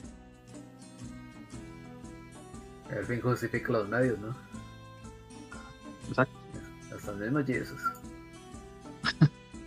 Pero hay un montón de historias, man. por eso es que a mí, a mí, me llama mucho la atención también esto, porque hay un montón de varas, hay un montón de cuentos. Y son muy interesantes. O sea, digamos, me encanta la historia de, los templarios porque la historia de los templarios va relacionada con todo. Y si a usted le gusta la historia medieval, en algún momento tiene que toparse con los templarios. Y si a usted le gusta la historia mística de esto y del otro y de muchas cosas, en algún momento se va a topar con los templarios. O sea, digamos, ellos estaban relacionados con todo, con Jesús, estaban relacionados con Juan, con los mandeístas, con la iglesia, estaban relacionados con, con el medievo, estaban relacionados con las cruzadas, estaban relacionados con todo. Entonces, soy honesto, me fascina esta historia. Y por eso quería tenerla hoy en, el programa. Pero ya vamos a llegar a la parte de las películas, porque ya me cansé de hablar y ya no me da la garganta. Porque si no hablaría más y más y más. Sí, porque uh, tengo un montón de historias sobre esta vara, me acuerdo de un montón de cosas sobre esto. Pero sí, sí, sí, ya es hora de hablar de las películas. Bueno, a ver, mijo. Vamos a ver, me acuerdo. Me acuerdo de alguna. Me acuerdo de Bueno, de- de- ya hablamos de Assassin's Creed y la película de. de- ay, bueno, el- hablamos del juego, pero la película de Justin Kersel es eh, sobre una gente que tiene que enfrentarse a los templarios. Ah. Ah, vos- bueno, eh, no me he jugado ninguna de Assassin's Creed, pero No, pero la película, eh, un poquito de lore. La película sí tiene que ver, creo que con un poco con los templarios y con los Assassin, creo que eran. Pero bueno, no me acuerdo. bien. Dime. No, que había una serie para televisión, creo que se llamaba así, Templarios.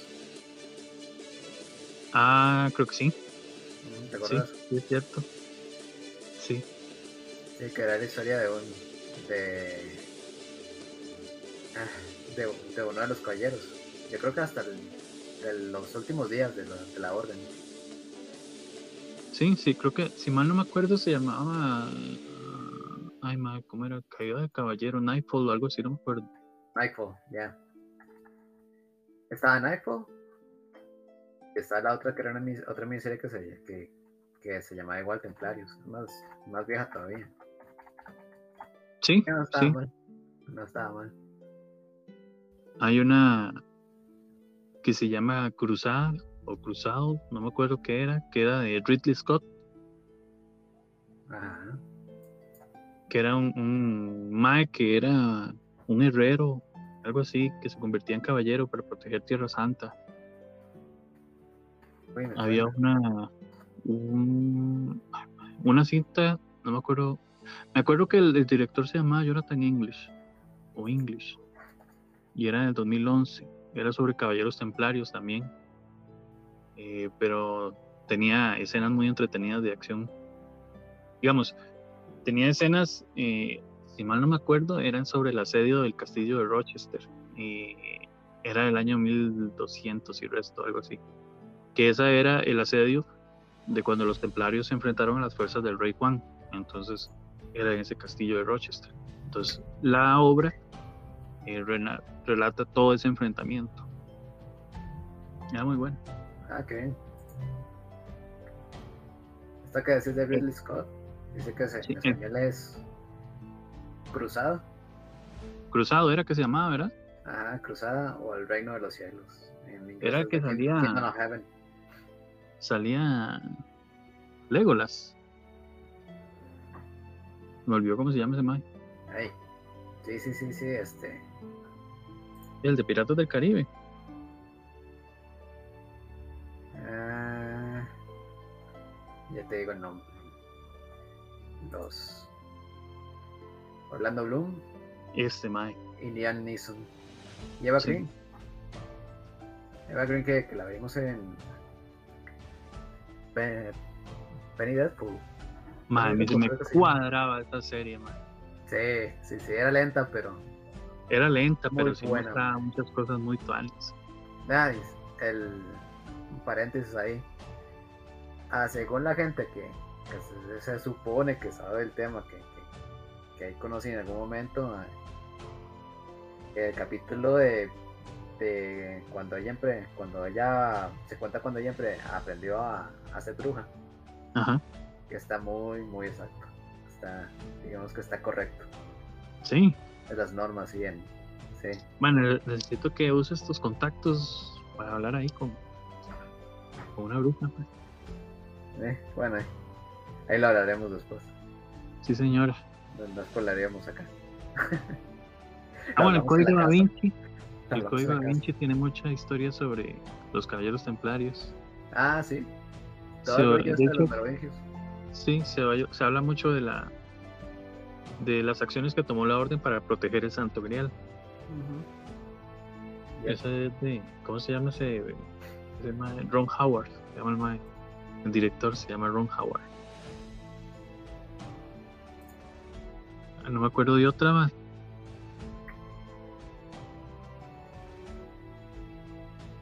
Eh, yo tampoco. Ah, la leyenda del tesoro perdido.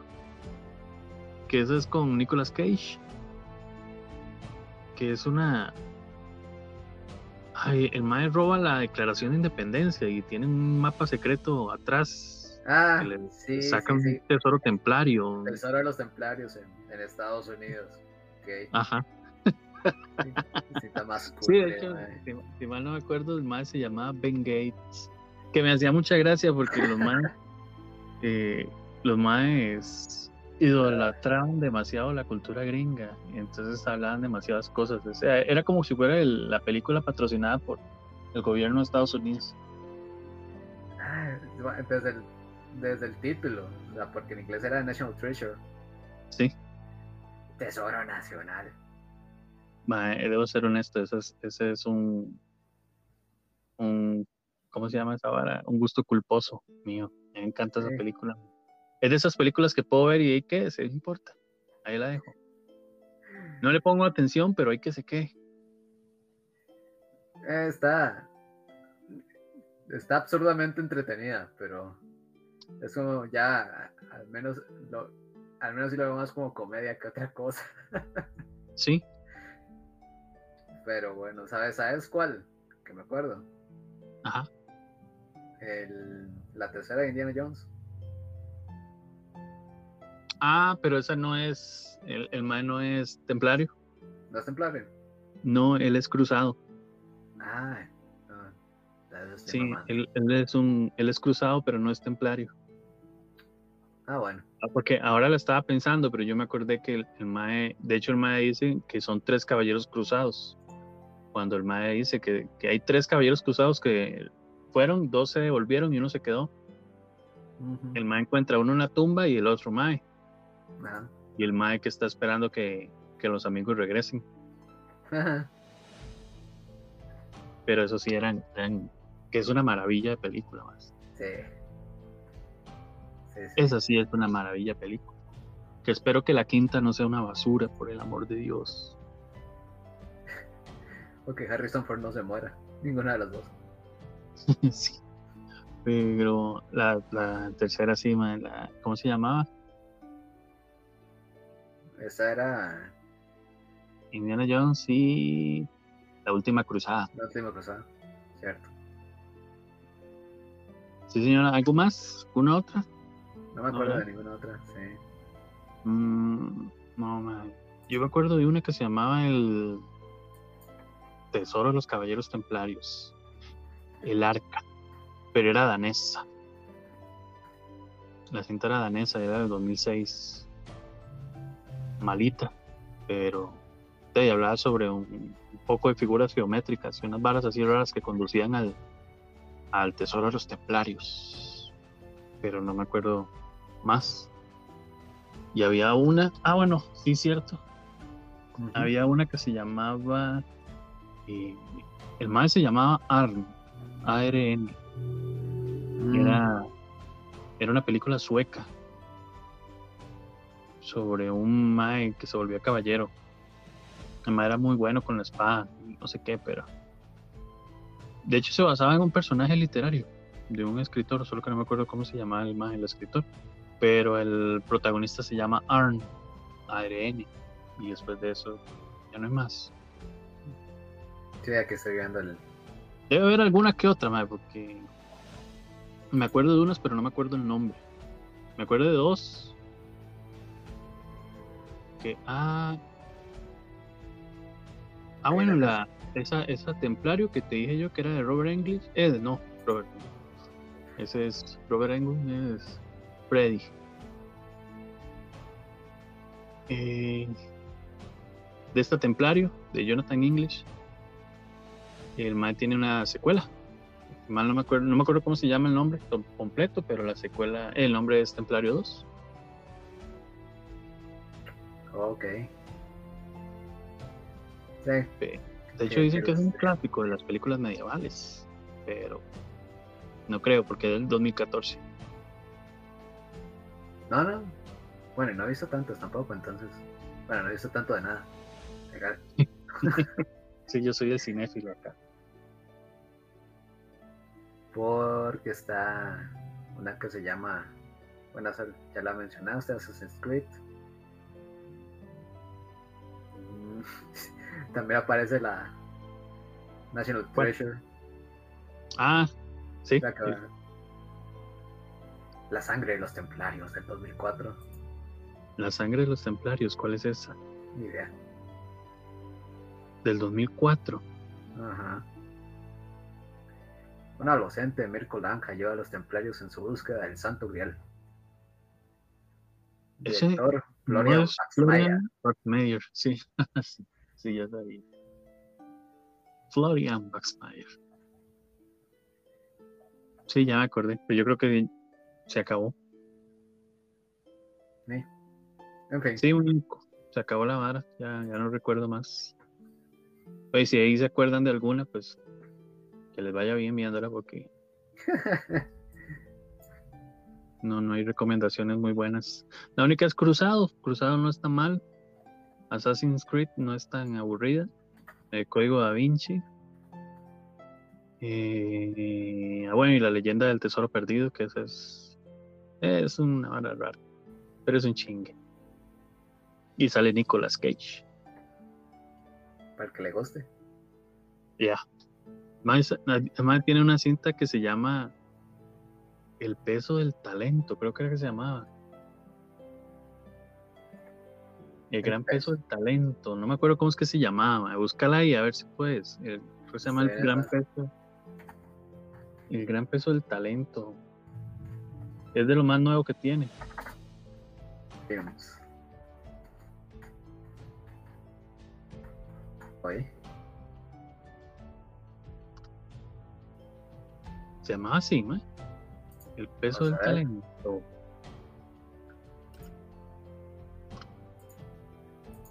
déjame ver.